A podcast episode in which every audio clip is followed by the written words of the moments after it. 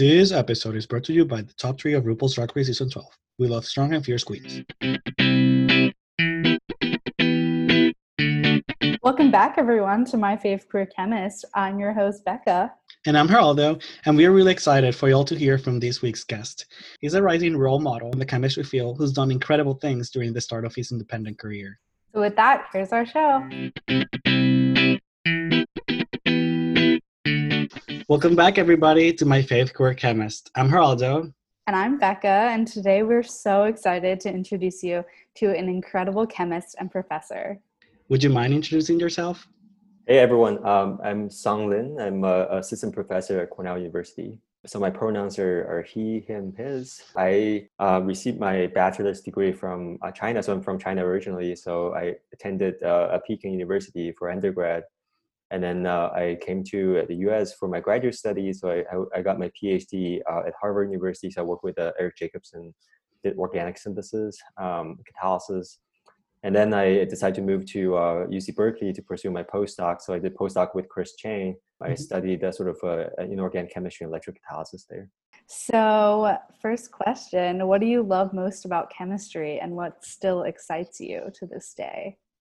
Yeah, I mean, I think the color of chemistry is definitely very exciting always. But I mean, I think the part of chemistry that's that's really exciting to me is the fact that you know as a subject it really allows us to you know, understand the underlying you know mechanisms and principles of sort of the macroscopic real life phenomena and really allows us to study it sort of on a molecular level i think you know thinking about the possible mechanisms of chemical reactions as well as you know trying to design reactions or experiments that can be used to probe to study the mechanism is definitely one of my favorite favorite part of uh, chemistry research mm-hmm.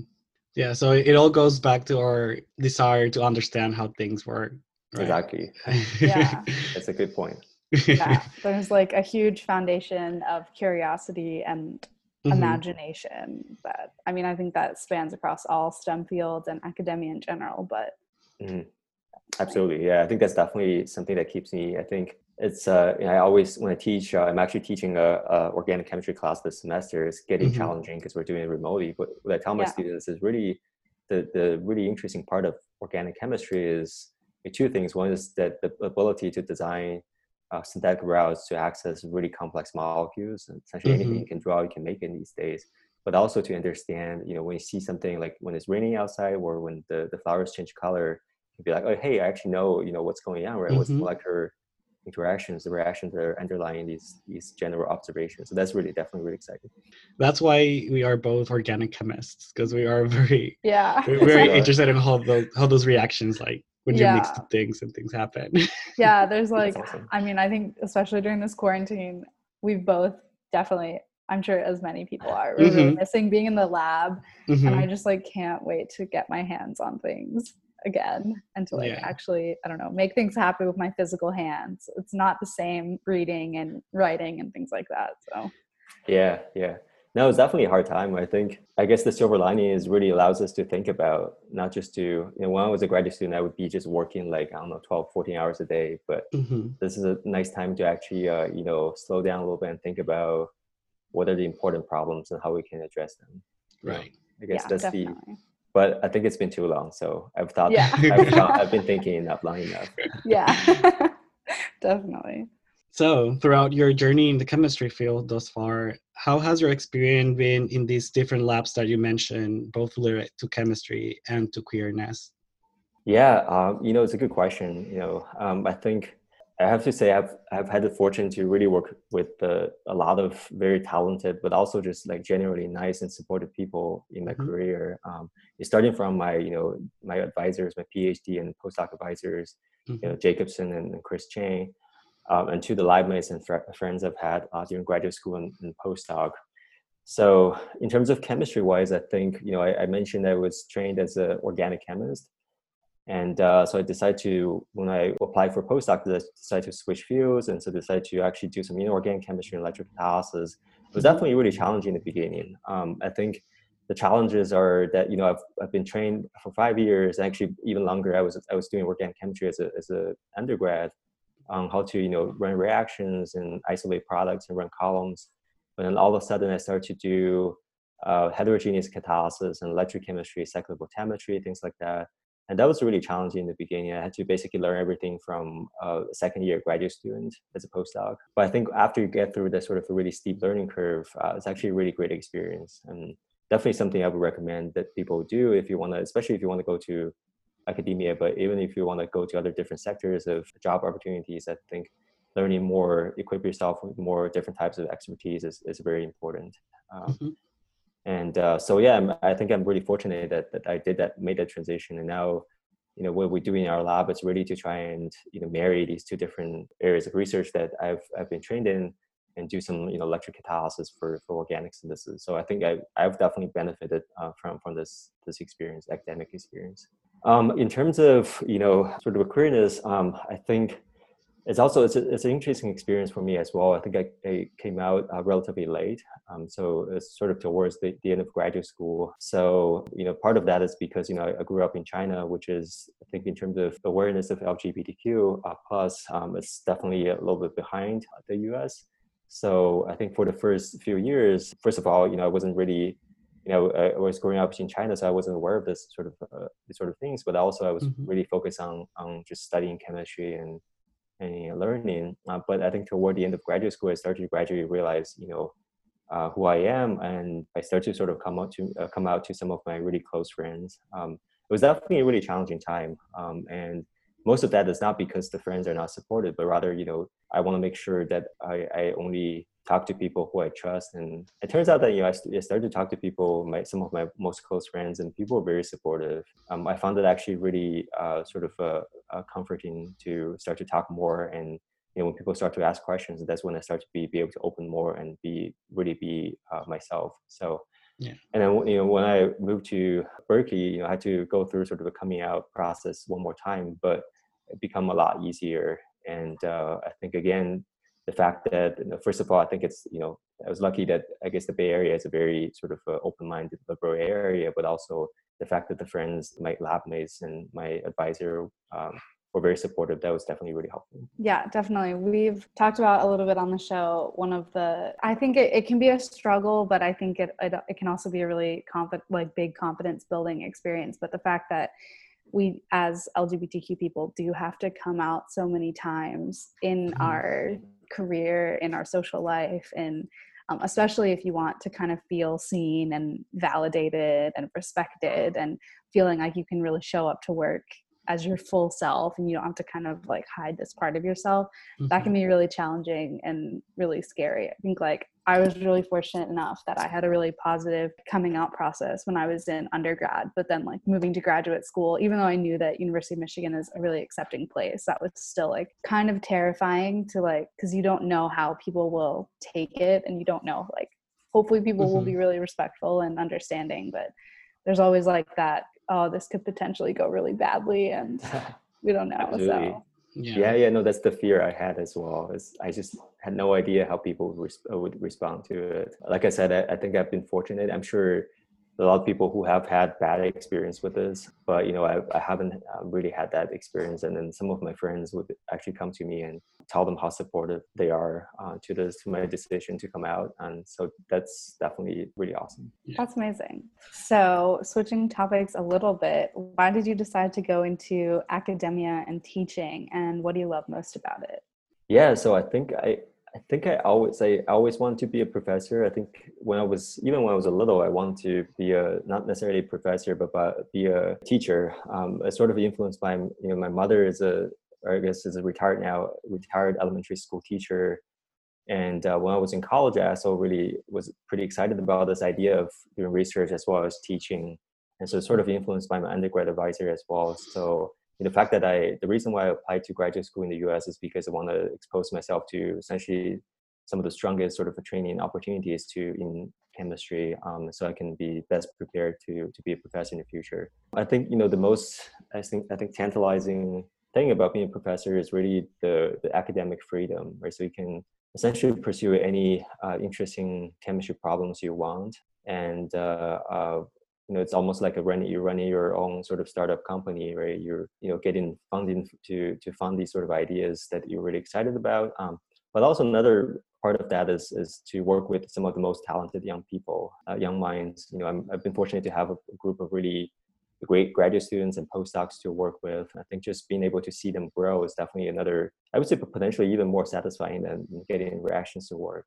Um, but I mean, I, I, think I've had a, you know, I've, you know, ended my fourth year this year and I, I started to see how some of my early graduate students now become a lot more independent, but also being able to come up with really creative ideas. And that's, that's something that, that makes, you know, makes it a, really satisfying job. So, um, kind of going along with that, how do you use your role as a PI and professor to support LGBTQ and other underrepresented minorities who may be undergrads or graduate students in your department or even in your lab?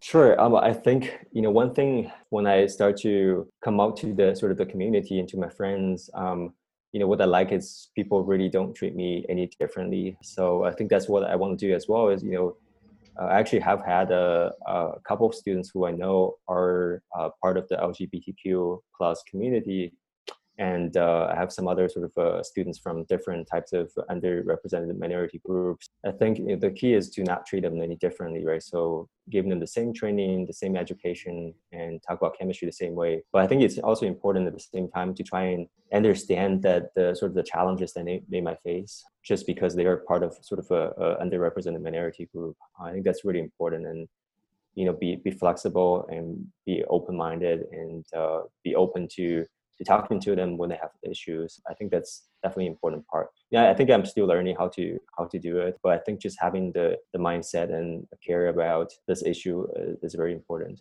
I don't know if you guys have any experience in terms of how you've been treated that you feel like, oh, this is actually this is really welcoming, me and I really like this type of mentorship. Yeah, yeah, I think um, I I can give like a small example of like when mm-hmm. I started this podcast. Um, I had just begun my rotation in Corey Stephenson's lab, and I actually ended up joining his lab officially. But he has been like really supportive and mm-hmm. like kind about like asking about like how it's going, and he knows that this is like something that's important to me that I care about. That's outside of maybe like everyday research. Um, and responsibilities that come with being in graduate school, which I think has like definitely meant a lot to me. Just like knowing that I have like a PI that supports like all of my endeavors and everything. But yeah. I think if if we had a queer chemistry faculty member at University of Michigan, I feel like Geraldo and I would be like very very close with them mm-hmm. at this mm-hmm. point. Um, yeah. Unfortunately, we don't, but I think that's okay. That just makes it all more exciting for us whenever we meet like LGBTQ professors. Yeah. Like talking to Teshik and talking with you is like really exciting for us. That's awesome. Yeah, I mean, Corey actually mentioned to me this opportunity to speak with you guys. So yeah, I know he's very supportive of this this idea, and I think it's a great idea too. I mean, I think supporting something like this is is important to you know. I don't think this is probably one of the first I've heard, at least in the chemistry community. So I think it's it's a great mm-hmm. idea. You guys have been doing a really good job. So thank you. Thank you. Yeah, and you also mentioned something very, very important that I've been thinking about lately, and is that sometimes I've heard comments saying that um, minorities want privileges, or minorities want like to be seen more than other people, and we just want to be treated equally as everybody else.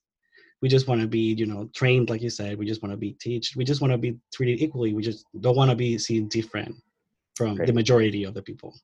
Exactly. Yeah, I think you know part of that is because we want to be acknowledged, right? So we want people to know that we are also part of the community. Mm-hmm. That maybe maybe the reason why people think that we desire sort of the attention, but I don't think that's. Yeah, I think I absolutely agree with you. Yeah, yeah.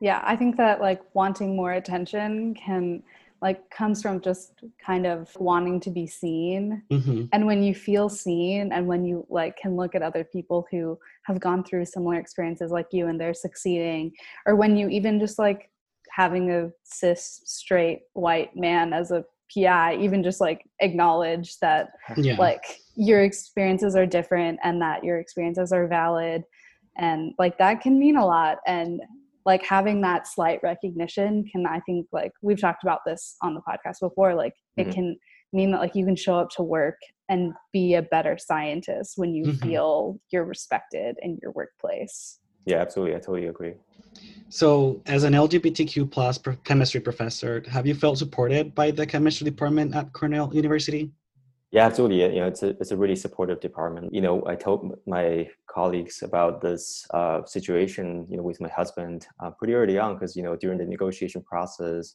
mm-hmm. we also want to make sure that uh, we have uh, not just you know a great working environment but also a nice life here and so i don't think anyone again i don't think anyone treated us any differently so um, i think that's that's been very very helpful to us that's yeah right so in terms of the chemistry field i think uh, it's also been very you know i'm not completely open to or out to i guess general field um, mm-hmm. but I also don't, you know, whenever I talk about if some personal issues come up in a conversation with some in, during a conference or with uh, people, academic people who I'm, I'm, i know well, I don't, uh, I don't hide it. Um, mm-hmm. So it's funny. I think the most common way of this coming up in the in conversation is people ask you, oh, you know, uh, how's your wife doing, or you know, what does she do, or things like mm-hmm. that. And I just, mm-hmm. you know, I just answer, you know, my husband does this, or so on. And uh, I think, I mean, I think you'll be surprised how normal that people react to that answer, right? I mean, some people might just might apologize, some people don't, and that's totally fine with me. And most people will just carry on the conversation. So nice. I think generally, obviously, in the ideal world, you want people to ask not just your wife, but you know, husband or right. anyone mm-hmm. else, your partner. partner yeah.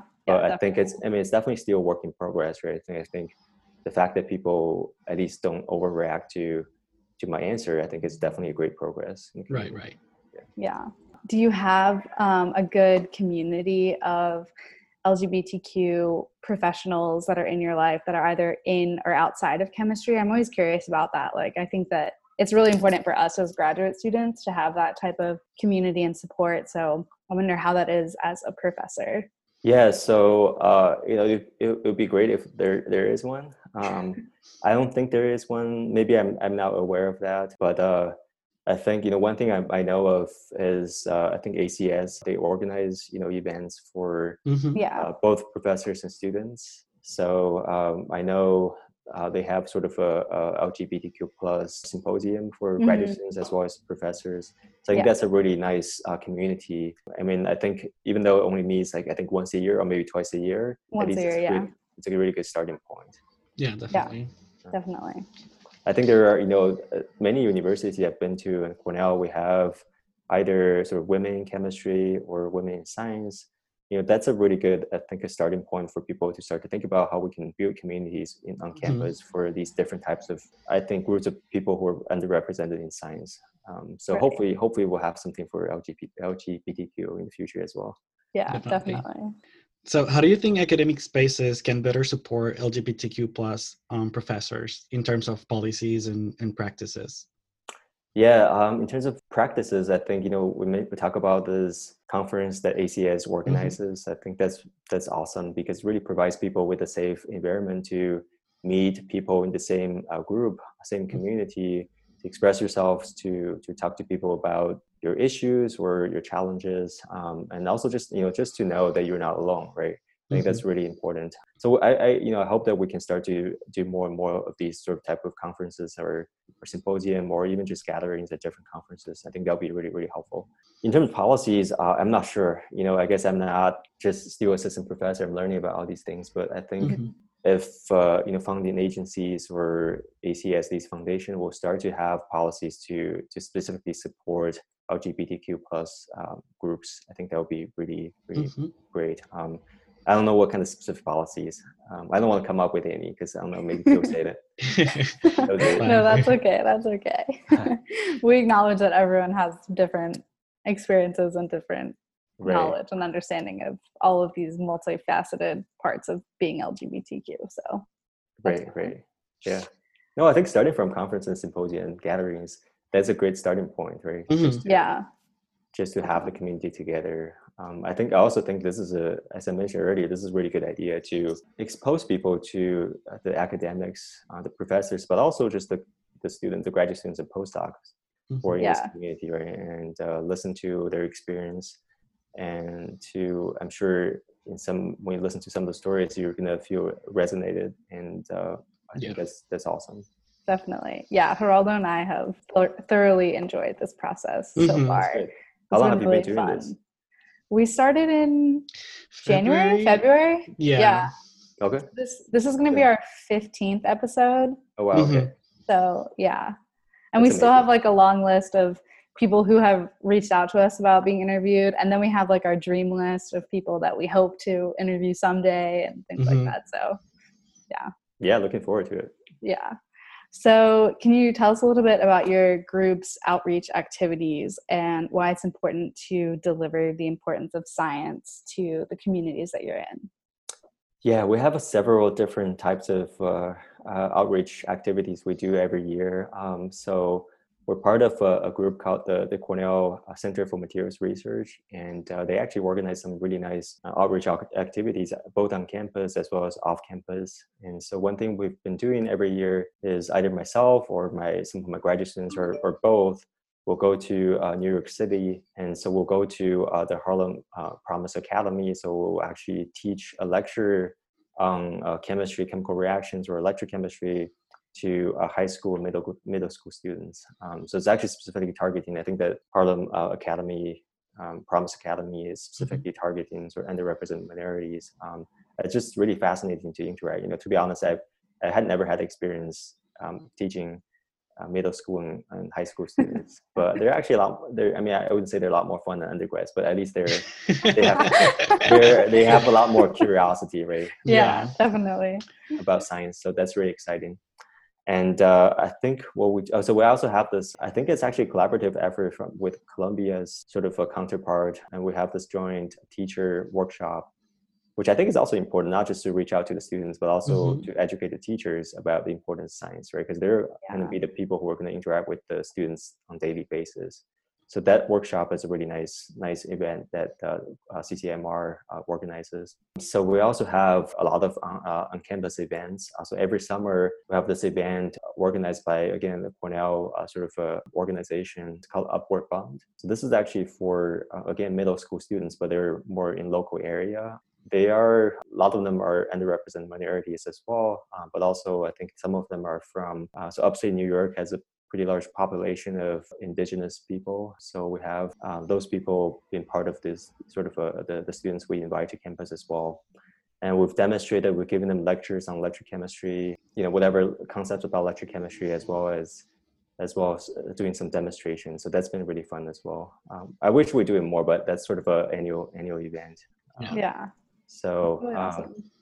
Yeah, yeah. So I mean, I think it's really. I think you asked about the importance. Mm-hmm you know i think it's it's it's important i wish we do more and uh, i think the fact that i wish when i was you know when I, I started to be interested in science when i was a kid when i watched cartoons right you know mm-hmm. there's some of these like sort of crazy chemists who makes like different color liquids and, and it turns into a different color or explodes ex- explodes or something mm-hmm. and i wish I, have been able to see that in person but also be able to do hands-on experiments mm-hmm. so uh, i think these would definitely encourage people to to not necessarily become scientists in the future, but at least be aware of, of science. And that's obviously very important. It becomes increasingly important uh, these days.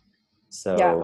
um, and also to expose people, I think the most important way to support, um, or in my opinion, to support under, underrepresented minorities is to give them the equal opportunity, right? And I think mm-hmm. a lot of them are, because of their sort of groups, they they have difficult social socioeconomic um, sort of status in their family. So just giving them the opportunity to to learn, to to know things um, like science, that's that's uh, that's going to be um, I think critical. Yeah, yeah definitely.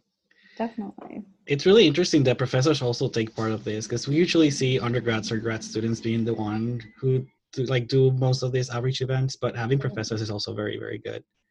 Yeah, I think so. Yeah, I mean, I think it's important to have professors, but also have students as well. I think mm-hmm. students are closer in age.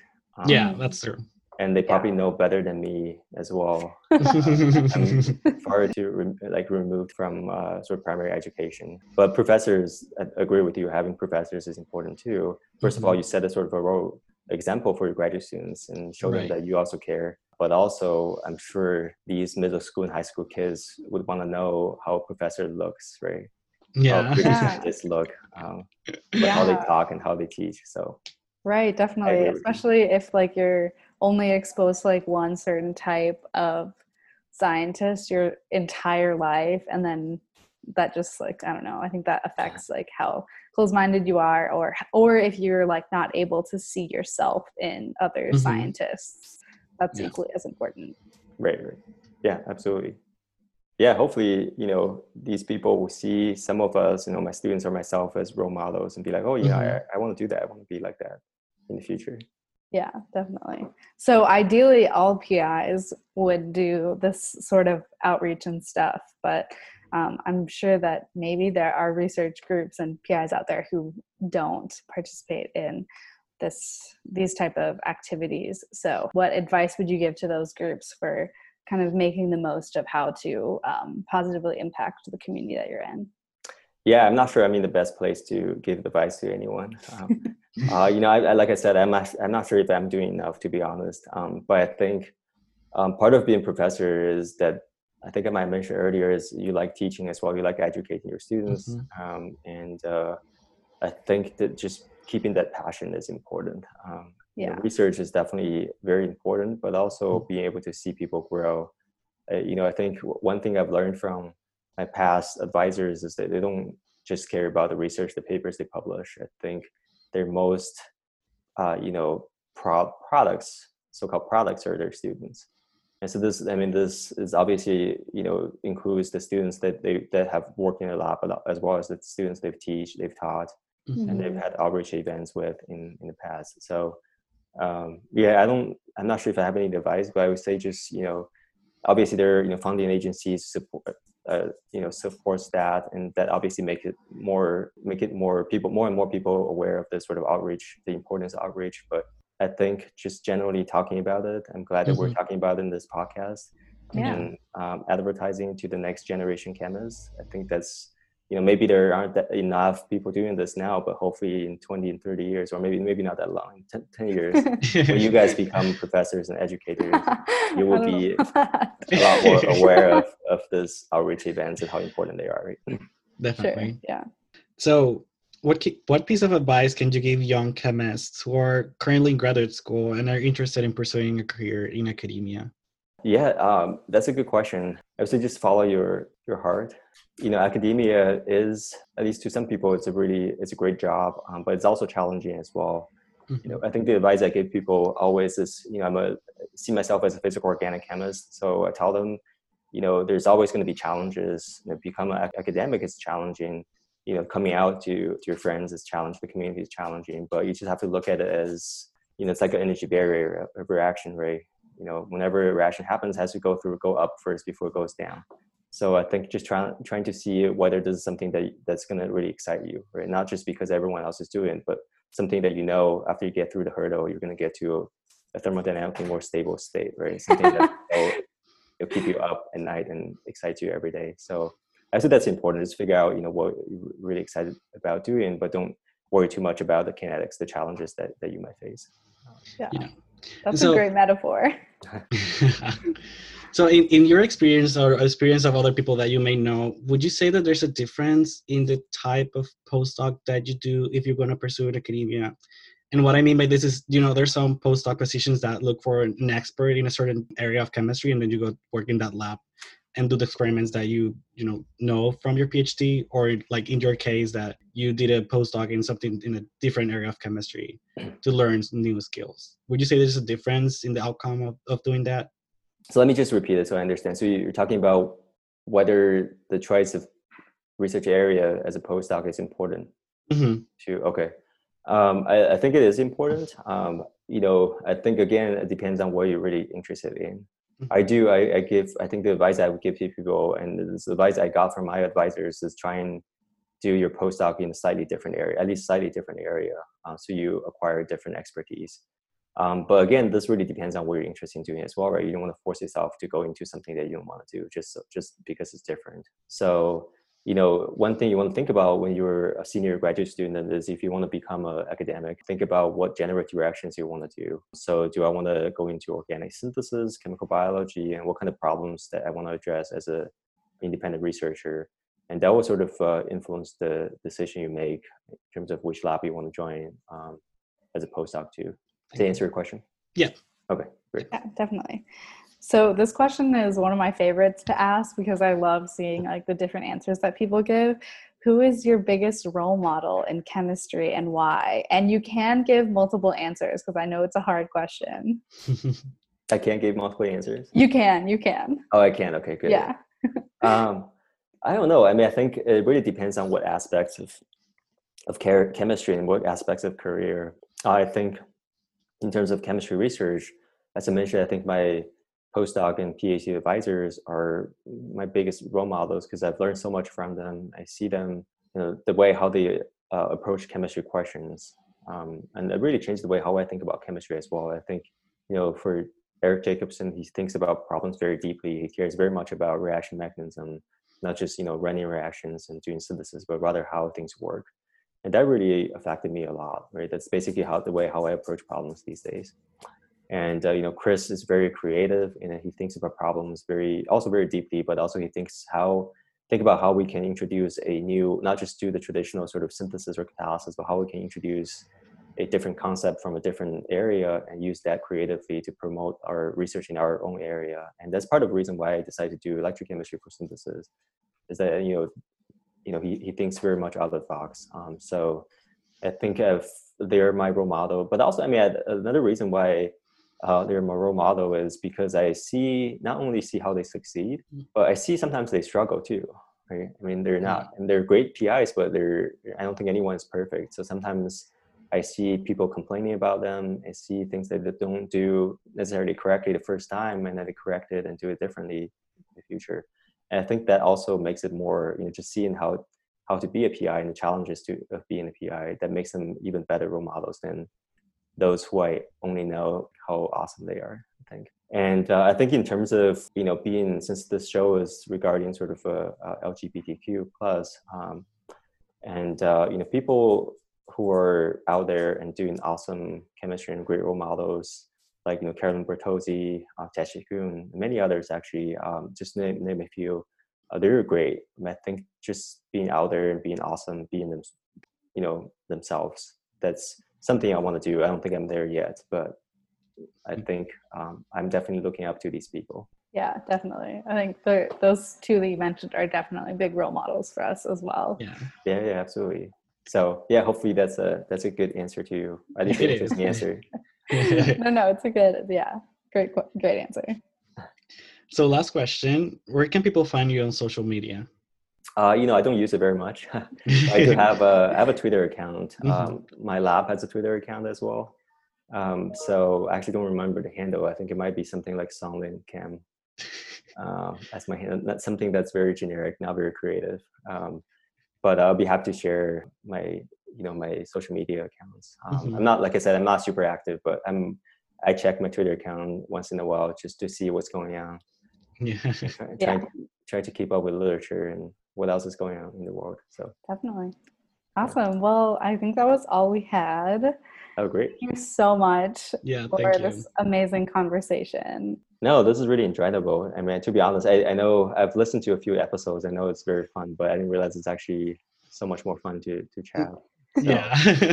Good. Well, we're glad that you enjoyed yourself as well. And hopefully we will get to meet in person at some point. Yeah, yeah hopefully. I know, yeah, we're supposed to I think one of you at least told me that we're supposed to meet at the symposium, right? Yeah, I was yeah. supposed to present at the LGBTQ symposium. So hopefully right. next year or Yeah, hopefully next some year. other time. Yeah. Yeah definitely. All right. Well, it was great talking. Well, thank you so much. Yeah. Really nice meeting you guys virtually. Stay yeah. safe. Yes. Yeah, you too. Bye. Bye.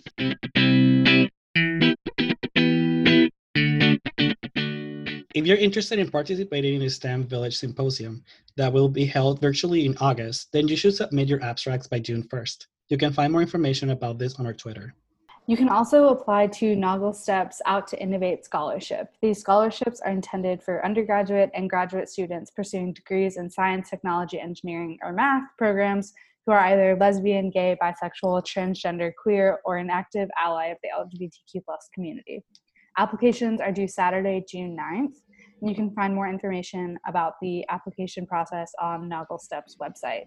And as always, remember to fill out the nomination form on our Twitter if you're interested in being interviewed for the show. You can follow us at MFQC Pod. Take care, everybody, and stay safe. We'll see y'all next week. Bye. Adios.